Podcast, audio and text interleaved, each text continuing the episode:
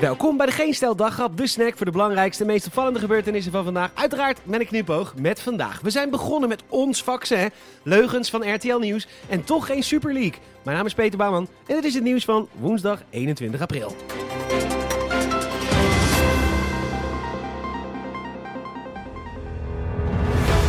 Achter de rotsvaste dijken, waar het land het water verslaat, waar de zon gebroken wordt door glooiende weilanden.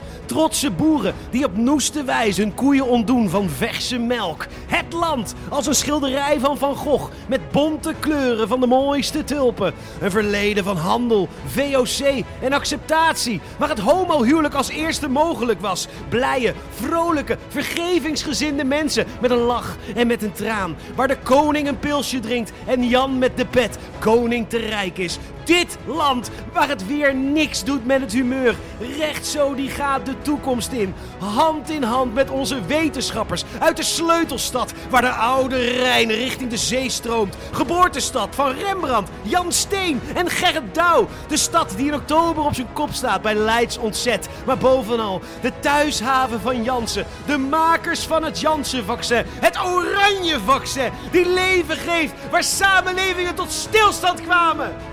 Ja, prima, maar als er straks trombosegevallen zijn, is het gewoon een walgelijk Amerikaans Johnson Johnson vaccin. Ugh, bah, vies. Nou ja, in Nederland is Babette Engelsman de gelukkige. Zij is een medewerker bij de GGZ en ze kreeg vanochtend de prik in Leiden.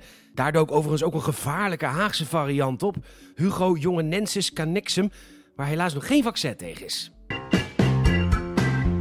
Even een waarschuwing vandaag voor RTL Nieuws, want zij brengen een verhaal naar buiten puur en alleen voor de kliks. In een reconstructie van geheime notulen uh komen ze naar buiten met het feit dat Rutte de Kamer bewust niet volledig heeft geïnformeerd in de toeslagenaffaire.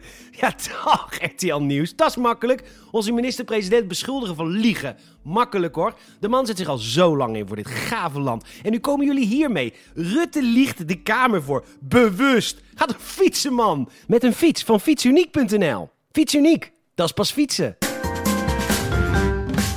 En dankzij jullie wil de Kamer nu nog opheldering. Ook dat is makkelijk scoren, zeg. Straks komen we nog op de proppen met vermeende leugens over bonnetjes, omzichtjes, beloofde knaken voor het volk. Bah, walgelijk.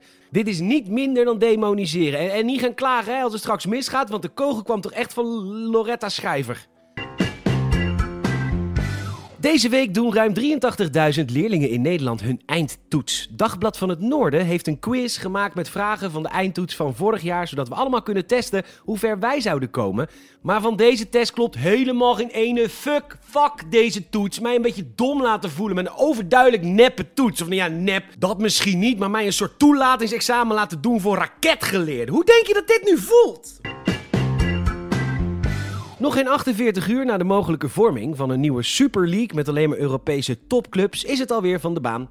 De fans hebben gesproken en die willen het niet hebben. Waar ze elkaar normaliter het leven zuur maken, waren veel supporters van bijvoorbeeld Chelsea en Manchester City nu eensgezind in protesten, petities en memes. En het is ze gelukt, want de Super League is van de baan. En laten we dit momentum grijpen. Nu de fans verenigd naast elkaar staan, kunnen we echte stappen nemen. We zeggen nee tegen gasland Qatar en de mens onteren ook... Oh, oh, sorry. Nee, sorry. De FIFA, FIFA wil het niet hebben. Sorry, laat maar. Grapje. sorry. De avondklok is voor ons mensen van de baan, maar volgens de Delftse stadsecoloog Dini Tubbing moeten deze worden ingevoerd voor katten. Want ze maken vogels dood en dat is in het broedseizoen super erg en super vervelend en super zielig. Hou dus je katten binnen, want katten jagen vooral als het donker is, net als de vogels meer kwetsbaar zijn en ze elkaar niet zo gemakkelijk meer kunnen alarmeren.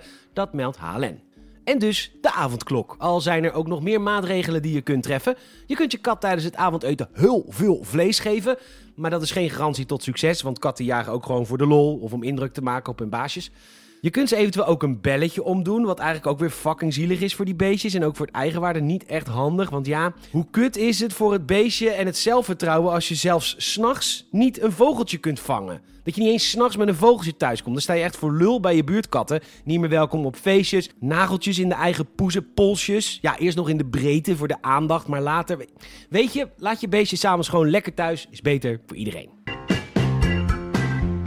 Bedankt voor het luisteren en je zal ons enorm helpen als je een vriend of vriendin vertelt over deze podcast en ook een Apple Podcast review zouden we enorm waarderen.